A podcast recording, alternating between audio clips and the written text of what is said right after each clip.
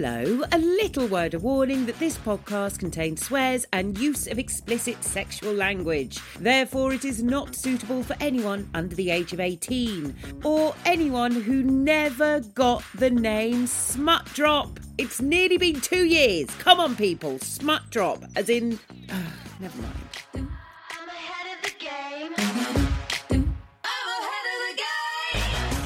Hello, all, and welcome to the final smut drop. Yes, the end is here.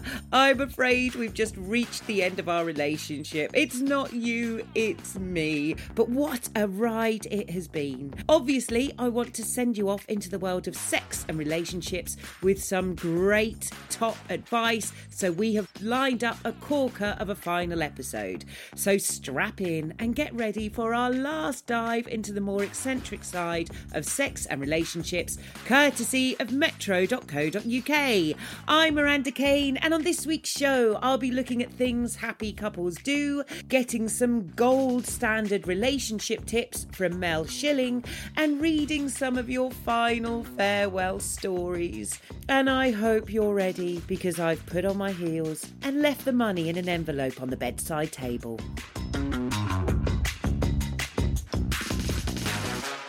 Hello, hello, hello, dear listener. Okay, quick question. Have you been in a great relationship or have you just settled? Now, if you're listening to this, then you definitely deserve a fabulous relationship. I have not been nattering away to you for so long for you to just settle. Fortunately, Christina Viro, a psychotherapist and a couples therapist, has shared six things that truly happy couples do in their relationships. Christina says that these are six small things that happy couples do based on her experience as a therapist. And they may be small, but she believes that the accumulation of them makes a really big impact on relationships. She starts with micro moments of connection. This could be giving each other a good morning kiss or giving each other a hug before you leave for work. The second indicator is if you ask your significant other how their day has been. Now, we have spoken to lots of relationship experts, and they all say that an indicator of impending doom is when couples take each other's time for granted. And I've always loved the tip of making sure that at least once a week you have dinner together with no phones, no TV, just you and your significant other or others having a real conversation, which leads nicely on to number three active listening. This means giving your undivided attention and asking questions.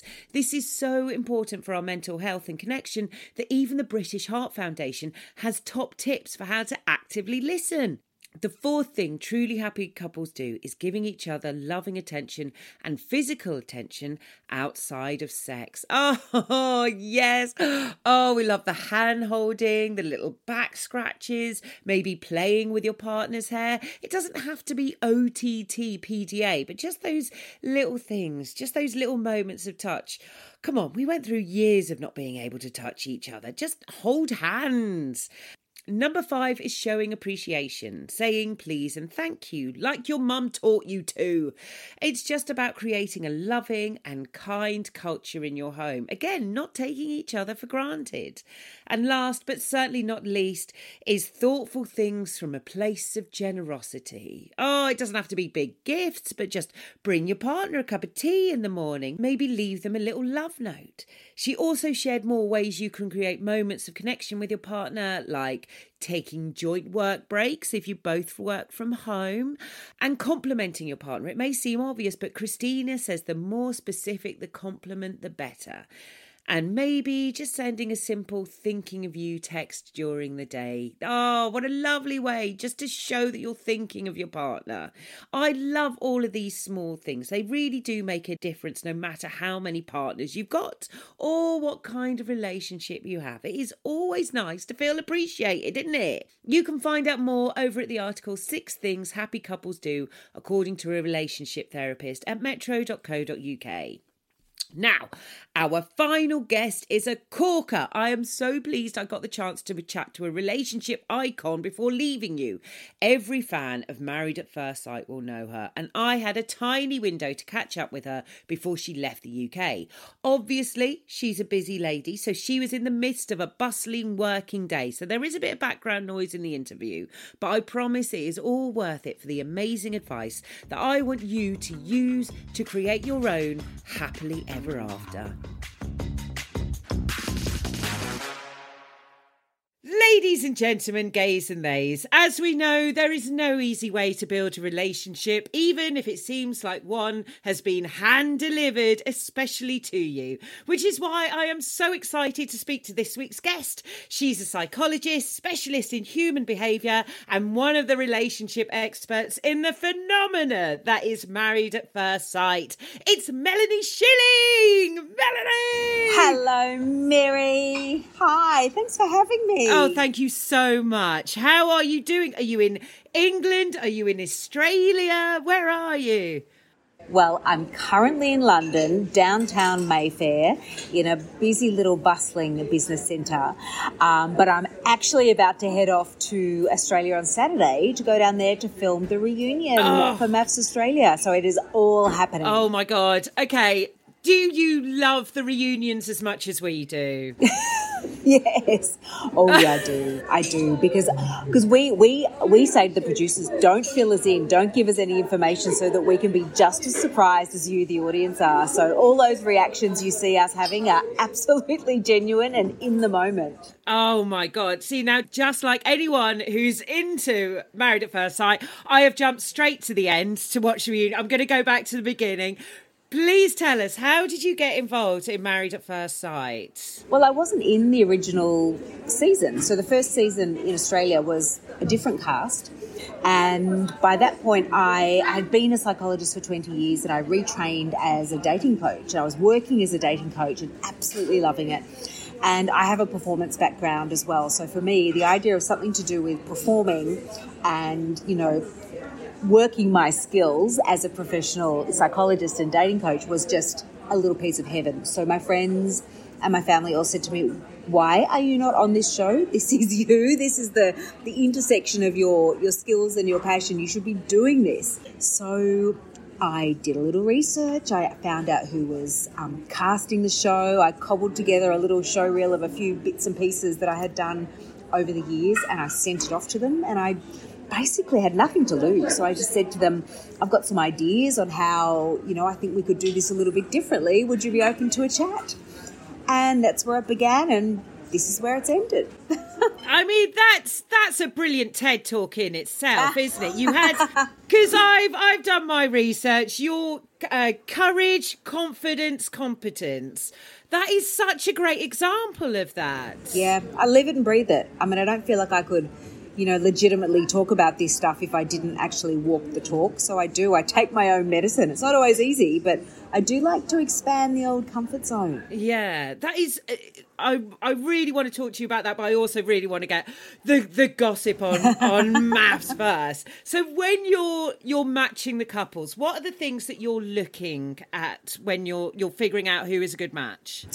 Well, it, it goes so much deeper than the, than you would probably think. You know, a big a big driver for me is to understand people's values. So that is the really the, the essence of who they are as a person and what makes them tick as a person. Hmm. And that often leads through to lifestyle preferences, so the choices that they make about the life they live. And a lot of the research says that the best compatibility can be predicted by aligned values and some shared lifestyle preferences and that capacity to have a laugh. Mm. And so I find that when you've got the, the values, the fundamental stuff right, the laughs tend to follow, the spark tends to follow because, you know, the chemistry is there. How do people figure out what are their their values? So when you say values, what kind of things are you are you talking about? Sure, let, let's look at an example. Let's say I'm a person who has a really fit, active life.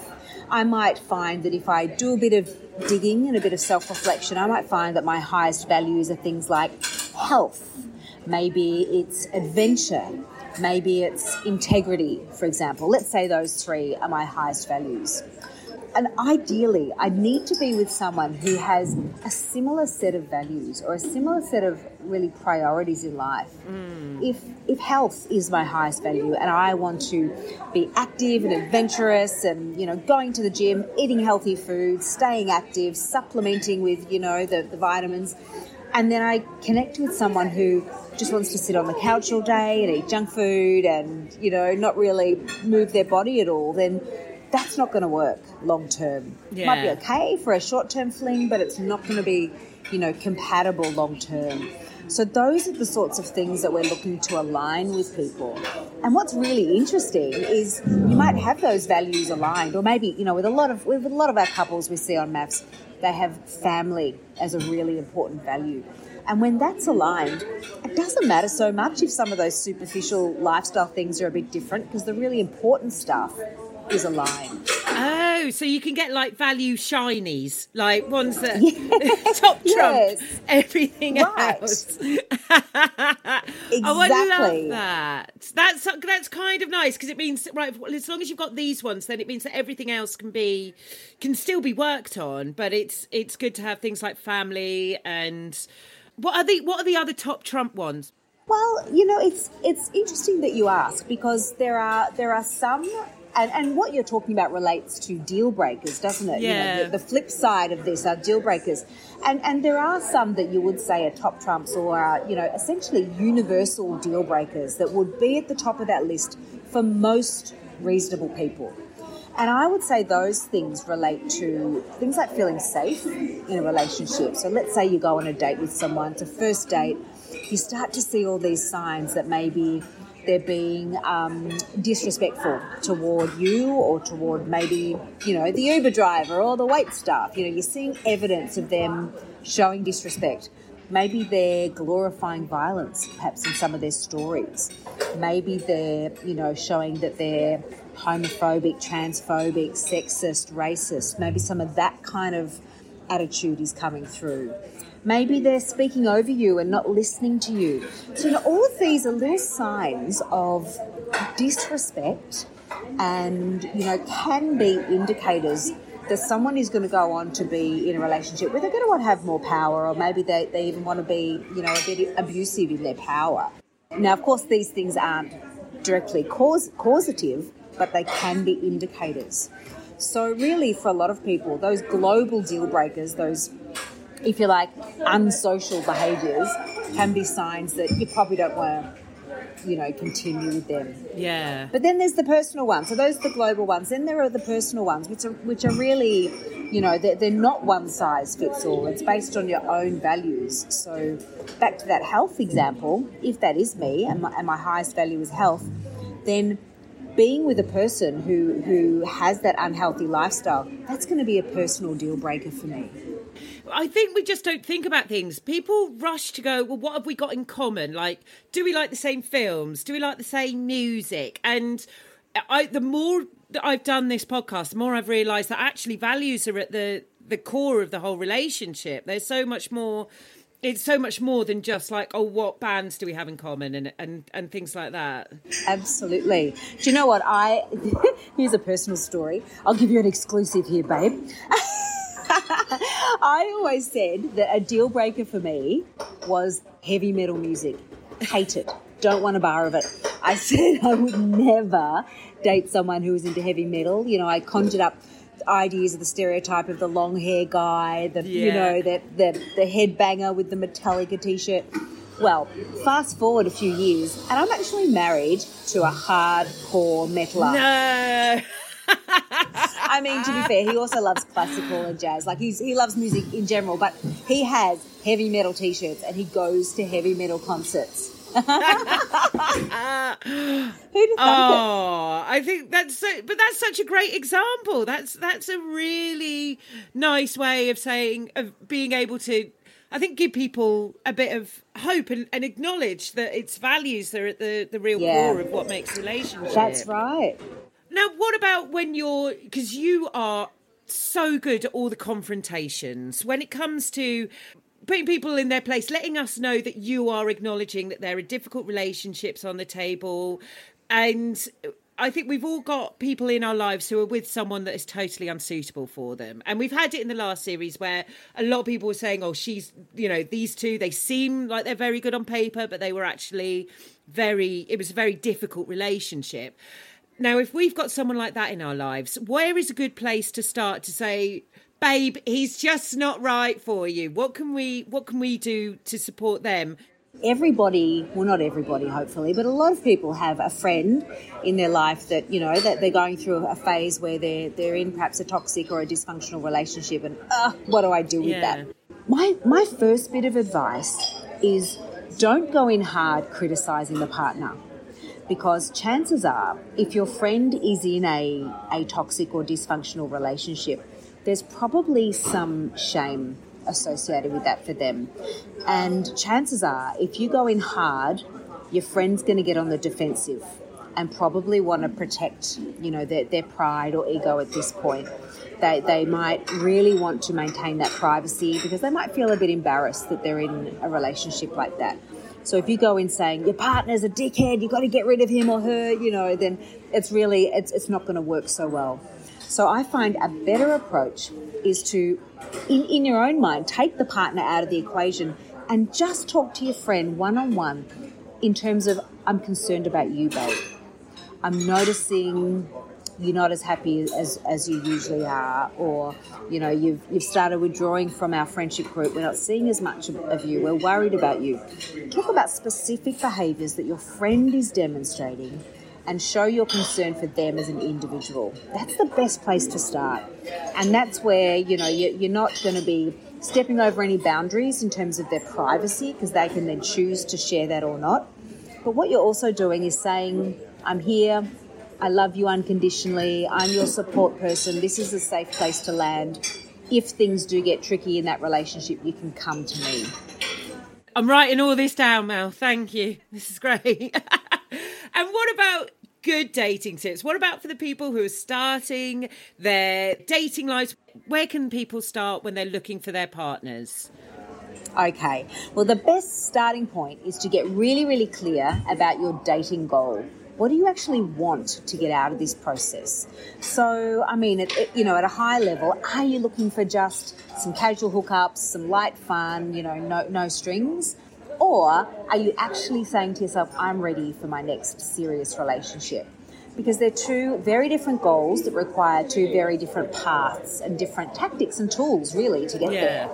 Um, and if you get them muddled up, you're in all sorts of trouble. So, an example of that is when someone comes to me and says, I'm really ready for my next relationship. I want a serious, committed connection with someone, but they're spending all their time on the mobile dating apps, they're connecting with people just for hookups, and they're getting distracted by the beep beep, are you up in, the, in their DMs at 3 a.m. Um, nothing wrong with doing that if that's what you want. But if you are looking for a relationship, that kind of stuff can be really distracting and it can take your eye off the prize, if you like. You know, you can sort of temporarily satisfy that need, sort of like scratching an itch, rather than leaving it itchy for a little bit longer so that you've got time to actually find the right one. So that's really the first step is getting clear on whether you want a short-term or a long-term connection with someone. And then really it's about choosing the right tactics for each one. You know, if you, if you want hookups, there's so many fantastic apps these days that can be really immediate. You know, GPS, oh, there Yeah. is, there she is, right next door to me. Go and knock on the door. Nice and easy, you know, it's not hard to get Yeah. laid, really, is it? It's really not. Praise the Lord. It's really easy. 2023. But if you are at the stage now where you're saying I want a relationship, there's a different a different approach that I'd recommend. So look, absolutely there there are some apps out there that are more tailored toward relationships, and you know tend to be more tailored toward things like values and and uh, relationship beliefs and and lifestyle preferences, that sort of stuff. More about you know connecting with the person. You know some of them offer for example video dating which i think is a brilliant idea particularly post covid you know a lot of us are feeling out of practice with connecting people and, and having you know small talk. And video i find can be a really good interim step between you know just dming someone and meeting them and also means you don't have to invest too much time and energy in someone before you've tested out, you know, whether they're right for you. and you don't feel that kind of pressure, I guess, as well, to kind of go, well, I mean, the pressure of just like, well, I've just spent twenty quid getting into, you know, somewhere, and and then and then the pressure to kiss Yeah. at the end, and you're like, oh, I, I don't know what to do, Oh. or like you've gotten, a maybe you've had a few too many. What? Sorry, Mel, I'm getting personal again. Sorry, this is. Oh, and and don't forget, Miri, you have to wear Yes. pants. So you know, if, if if you're on video call, you can just be look fabulous from the waist up, nothing from the waist down. that could be fun. or just get it the wrong way round. That's that's fine. Oh, look, it could be an accident, sure. what frustrates you the most when people are starting out? When they when they come to you, when they came to you as a da- as a dating coach, or when they come to you still, what are the things that frustrate you the most when they're saying, "Mel, I'm looking for this person, that person"? What makes you think, "Oh no, you're you're starting off on the wrong path here, mate"? Yeah, well, I- I've got a list. but where I will start is unrealistic expectations. And, you know, the people who come in with this laundry list of things they want in a partner that are just, you know, quite often I'll, I'll go through the list with them and get them to categorize which of these things are internal characteristics, which ones are external. Because ideally, you want to have about 80% of the things on that list internal characteristics, 20% external. So the 80% is things like, you know, the values, someone who wants to have a family, someone who is honest and transparent in their communication, someone who's really good at solving problems. That might be your 80%. And then the 20% might be, you know, over six foot or, you know, goes for leads. I don't know. You Yeah. know, that external stuff. Yeah. Because it's less important. Um, so when I find people having, you know, this incredible list of things that are often superficial, often not important, and you know, quite frivolous things, that that's very frustrating because I find people putting their energy in the wrong place, and therefore they just keep a- attracting the wrong people over and over again. Mm, and you're always one hit of a bus ride away from your physicality totally changing anyway, isn't it? Like, Ex- exactly. it's quite an uplifting way to put it, really, isn't it? I was trying to think of something more eloquent, but that was the only way I could put it. and what, let's talk about you. This I love your mantra of courage, confidence, and competence. How can people begin to instill that into themselves? Well, I, I love the idea of stepping into courage in a way that's not going to create too much anxiety. You know, a lot of people talk about, oh, feel the fear and do it anyway, and everything you want is on the other side of fear. You know, I think that suits some people, but not everyone. You know, we don't all want to put ourselves into really scary situations in order to grow, and I don't, I don't believe you have to. You know, I think there's such a thing as expanding your comfort zone by taking small, courageous steps and gradually, you know, building up that courage muscle over time. So, you know, let's say you're someone who really wants to be able to speak on stage or sing on stage. Um, you don't have to jump up and do that right away. You know, something you could do is, you know, maybe start by singing into the video on your phone and showing a friend, you know. So doing those things that are still slightly pushing your boundaries, but not to the point of anxiety. And I think as long as you keep moving forward, you don't get stuck in those baby steps, but, you know, be very very aware of the fact that these are stepping stones to get me to where I want to go, then you can do it in a really gradual and I think emotionally safe way. That's my that's my take on courage, and I, and I find that you know that that is a lot more palatable than jump off the cliff and build the parachute on the way down. I love that. I've never thought of it as a muscle before, but that makes so much sense because if you go to the gym and you start with your 20k weights, you've got no chance, but you start off with one and you do that 10 times and then you go to two. Exactly. So it, it makes so much more and and again like as you said it's palatable um little baby steps and not getting stuck in the baby steps that's you know that makes yeah I really love that analogy. Yes. Oh, you should do this for a living, Mel. This is great. Love it. Funny that. But let's pick up on your gym analogy too, because I love that. Because also, if you do go into the gym on that first day and attempt to lift the 20 kilos, how do you feel the next day? Oh, terrible. Can't move. Yeah. shattered, right? Yeah, yeah. So it's this, it's the same. You know, it's the same with all of our social skills, um, which is really what we're talking about with dating. It's a social skill. It's a social muscle. That's that's what we're exercising here. Ah, yes, yeah. Start off small. What about confidence? People, because people look at me and they go, "Oh, you've got loads of confidence," and it's like I feel like I, you know, I in the right setting. I do like when I know what I'm talking about, when I know what I'm doing. I feel like I've got confidence, Right. but you know, anywhere else, and I'm like, "Oh no, I, I don't." And people, I think people mistake confidence for a lot of other things. You know, like, but but where can people start when it comes to building up their confidence? Well, I, I was gonna I was gonna question you on, on where you ended up going there with, with your own thought there. Um, what do you think people when people see you? What do you think they're mistaking for confidence? What do they actually see?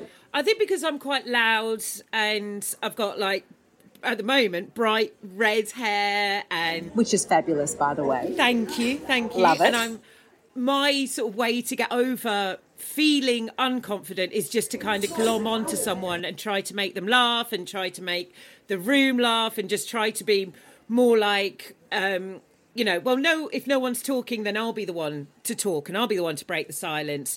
But, you know, I also just want to run out the room and, and want the you, you, uh, like afterwards I'll I'll be like oh my god what did I do did I make an absolute tit out of myself Right. And maybe you feel a bit drained later. yes yeah yeah yeah yeah yeah Yeah. yeah yeah Look, and I think you know you're certainly not alone there. I think a lot of people look at someone who is outgoing, maybe extroverted in their orientation, and they assume that they're confident, but it's not always the case. You know, in fact, some of the most, um, I guess, if you if you look at people's professional lives, you know, they're on stage, they're on TV, they're on the microphone. You assume that they're going to be the most confident people, and they're often not. Yeah So yeah, I think I think you're onto something there. I mean, the way I look at confidence is to really break it up into to two portions. One is your self-esteem, and the other is self-efficacy. So self-esteem is really how you feel. That's the the emotional bit, and that's what you think you deserve. So if you talk to someone whose self-esteem is healthy or robust, they'll say things like, I deserve love, I deserve to be happy, I deserve success, and I, I know that's going to happen for me. If someone's low on their self-esteem, they don't necessarily believe that. And, you know, for example, you often see people getting into um, unhealthy relationships over and over again, and often what is underpinning that belief is, this is all I deserve. yeah And that's that's self-esteem. And then the other side of the coin there in confidence is self-efficacy, which is really the belief that I can do it. This is the competence piece where this comes into it. So this is where you're saying, I can have a great, loving, positive relationship because I've had it before and I know I've, you know, proven to myself that I can do it. I've got the skills that I can now build on, so I'm going to go and do it again. The idea of looking at it's like a skill set as well we don't we don't tend to do that either Yeah, and it absolutely is. These are things you can practice every day, and you know that's that's the kind of stuff I put throughout my book. Lots of little journal activities that you can do, so it's really practical. So you can you can really start flexing that muscle. And please, what is the, the book called? That lovely little segue. What was what's the book that you've got out at the moment? It's called the C word, confidence. All that confidence. It's called the C word. Oh, I love it. Available now wherever you get your finest of books. What has been some of the things that you've learnt from not just being a dating coach, but from the people that you've coached, from the contestants, from the the clients? What's been some of the things that you've learnt and you've taken in? I think one of the the biggest and probably most surprising lessons is the one about chemistry, and that it can genuinely grow. It doesn't have to be there immediately. You know, I, you know, if I, if you were to ask me 15 years ago, I would have said, "Oh, absolutely. If there's not instant spark, walk away." Um, but now I've just seen so many, so many examples of, you know, couples who've ended up in great relationships who started out either as friends or as you know maybe they were on a date but there just wasn't they didn't fancy each other as you say in this country. They didn't fancy the pants off each other. It wasn't it just wasn't there. But it did grow. And certainly you know we see this on married at first sight all the time. It is definitely something that i've learnt and you know i now understand not just theoretically but in terms of you know sort of seeing those real examples. It can happen. It's such a strange thing because I was thinking about chemistry. I was talking to someone about this because we used to have a lifestyle where people would meet their significant others because they were at university or at college together or they were at work together. There was no internet dating. And nowadays it's like, well, I met them for a date and the chemistry wasn't there. And because there's no mutual friends, there's no, they don't ever get to meet. They don't ever get there's to no social context Yes, exactly. Yeah. So, how is there a way to build up chemistry when you have met someone on a dating site? How would you help that chemistry along? Well, firstly, just a very simple practical step is I think a good way to start testing that is through video dating. You know, I really do see that as the interim step because you can't you can't measure chemistry at all via DM. Mm. I think you can measure it a bit via video dating because you know you can get more of that non-verbal communication. Because that's really what chemistry is. It is just vibing in terms of your non-verbal communication, your body language. So, you know, as you and I right now, we can see each other, we can see the movement, the, our posture, our gestures. You know, we're reading a lot more from each other than, than just what we're hearing. Um, and so I would say that's a really good step. And then when you do start to meet the person, you know, something as simple as holding eye contact a little bit longer than you feel comfortable can be a really good test of chemistry. Um, you know, they, they say that, you know, if you're wanting to um, fast track bonding and deep rapport with someone, hold their eye contact for between five and seven seconds. Now, that's a long time. And, you know, that is one way. And don't do it in a weird, creepy way, but don't, don't be like staring like a stalker at your date. So that's a good one to test. And the other one is a little, you can't do this unless you're in person, a little light touch, a little non sexual touch.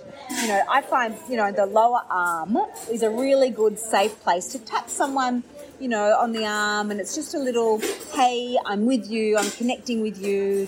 You know, it's very rare that, that people would find that off putting. You'll know straight away if they will. They'll, they'll give you a very clear, they'll recoil from Yeah. you if they're, they're not into it. But it's also a nice way to sort of signal that, you know, you're interested in building something there. Yeah, I think I was saying that to a friend of mine. I was like, when I meet someone, I put my hand on on there. It's like just like because if they're standing, you're just like, "Hey, how are you?" You know, it's not a weird thing. And she was like, "But what if they recoil? What if happen?" And it's like they hardly ever. Do, no one does because they don't. A, they don't really notice it, and if they do, they're like, "Oh, that's quite nice." We we hear we get a lot of tips from you when we see you on MAFS we get a lot of things about when you're building a relationship. But what about when it comes to keeping that relationship and long term? What are some of your big tips for keeping that relationship going over a long term? Um, a lot of people talk about date night, you know, and it's become, you know, a bit of a, almost a bit of a cliche. You're in a couple, you must have date night. But I actually really rate it, you know, I, I think, and it doesn't have to be every week, but just having that commitment to not just your partner, but it's to yourself as well, you know, to the relationship. Almost like the third entity. There's stuff you do for your partner every day, there's stuff you do for yourself every day. But what about that third entity, the relationship? So, you know, putting time aside in your diary you can actually say, right, this, even if it's once a month, this is our time to go for dinner or sit down in the park or go for a walk, whatever it is that, that you do together, and just spend a bit of time reflecting on how things are going. You know, have those chats about, you know, when when when you do this, I feel this, and I really like it if you do this more, and you know, those sorts of comments where you're giving a little bit of feedback, um, but also really working together to create a positive, you know, ongoing relationship because it won't just happen. You've got to do the work.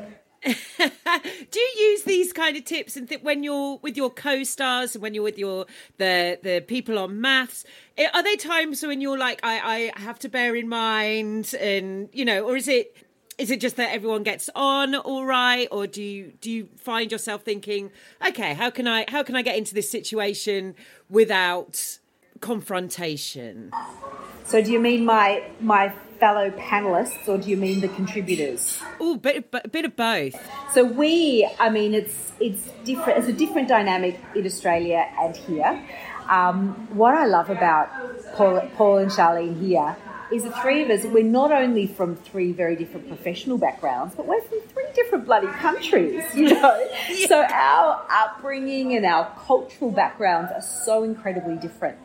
And we just have the most fascinating debates because we really do come at problems from very different perspectives. And we've mm. done, what's this been, our third season together? We've just finished. And I feel like we've finally found our groove. It's taken a while to get into it. Same with Australia because Alessandra joined us only, I think, four seasons ago. And I think it's taken us a bit of time, but we've found our groove there as well. So I feel like I've got two fantastic teams that I'm working with now, one on each side of the of the globe, both very different from each other, and we've you know we've muddled our way through it, and we've we've found our we've found our equilibrium, I think. And what about with the contestants? Because there must be times when they're just like, no, we know our relationship, we're not listening, or you know, they get the knock at the door and you're there. It's how do you keep your your calm and your cool with them, and and you know the, your confidence? In short, I don't. no, just kidding. There's, there, there certainly are times when I get frustrated, and I mean, you probably know by now if you've watched the show at all. I can't hide it. if I'm feeling something, I do show it. I have I have zero poker face. So you know, I think it's very clear to our couples when something's playing out in front of me that I'm not comfortable with, and you know that that they know that I will bring it up, you know. And even the producers have said to me, you know, we start, we know that when when you start to move toward the, the, the front of your chair and you lean forward, we know something's coming. And I don't even realise I do it, but you know, I, I, I cannot sit back and, you know, partic- particularly something that's very important to me is if someone is treating someone else poorly. You know, if there's an inequality in a relationship or if there's disrespect, I, I cannot sit back and allow that to happen. Yeah, the Schilling move of fo- moving forward. That's what we're. That's what we're all waiting for. As we love it. Take a drink when she sits forward. Oh, here we go. Something's cracking. Yeah. Just finally, then, if you could write a bumper sticker for people finding their best selves and their best relationships, what would you put on your bumper sticker? Believe that you deserve it and it will come. Ah, oh, I love that. Yes. Thank you so much for joining us on Smut Drop. That has been absolutely fascinating. Thank you so much, Mel Schilling. I've loved it. Thanks for having me. It's my final dive into the fun bags. Oh, thank you all for submitting your final farewell stories and your kinky questions. I wanted to start off with Carrie, who always had some juicy stories for me. She says, Thank you for being a weird and wonderful little confessional. I always felt weirdly proud whenever you read my sex stories back to me on the bus to work. oh, thank you for sending them in. And don't feel like you have to stop confessing your sins, my child. I am always here to listen. I just might not be able to read them back to you on the bus unless something's really gone weird with my career. Uh, Mike says, Thank you and the team for putting together such a fun podcast. It's really opened up my mind to the possibilities of what a relationship can look like away from traditional monogamy. I feel more prepared to share the love. Love! Love, isn't that what it's all about? And yes, there does have to be a few rules and spreadsheets and communication. Oh, well, do you know what? If you want to know what your relationship could look like, then there's nearly two years of episodes if you want to know more. We're going to end with an anonymous uh, because they have said, But Miranda, who are you going to awkwardly flirt with now? I thought I got away with it. I thought no one ever noticed. I'm a free agent. It could be anyone. No one is safe. Fortunately, none of you have to listen to it happening once a week, so you can thank me later.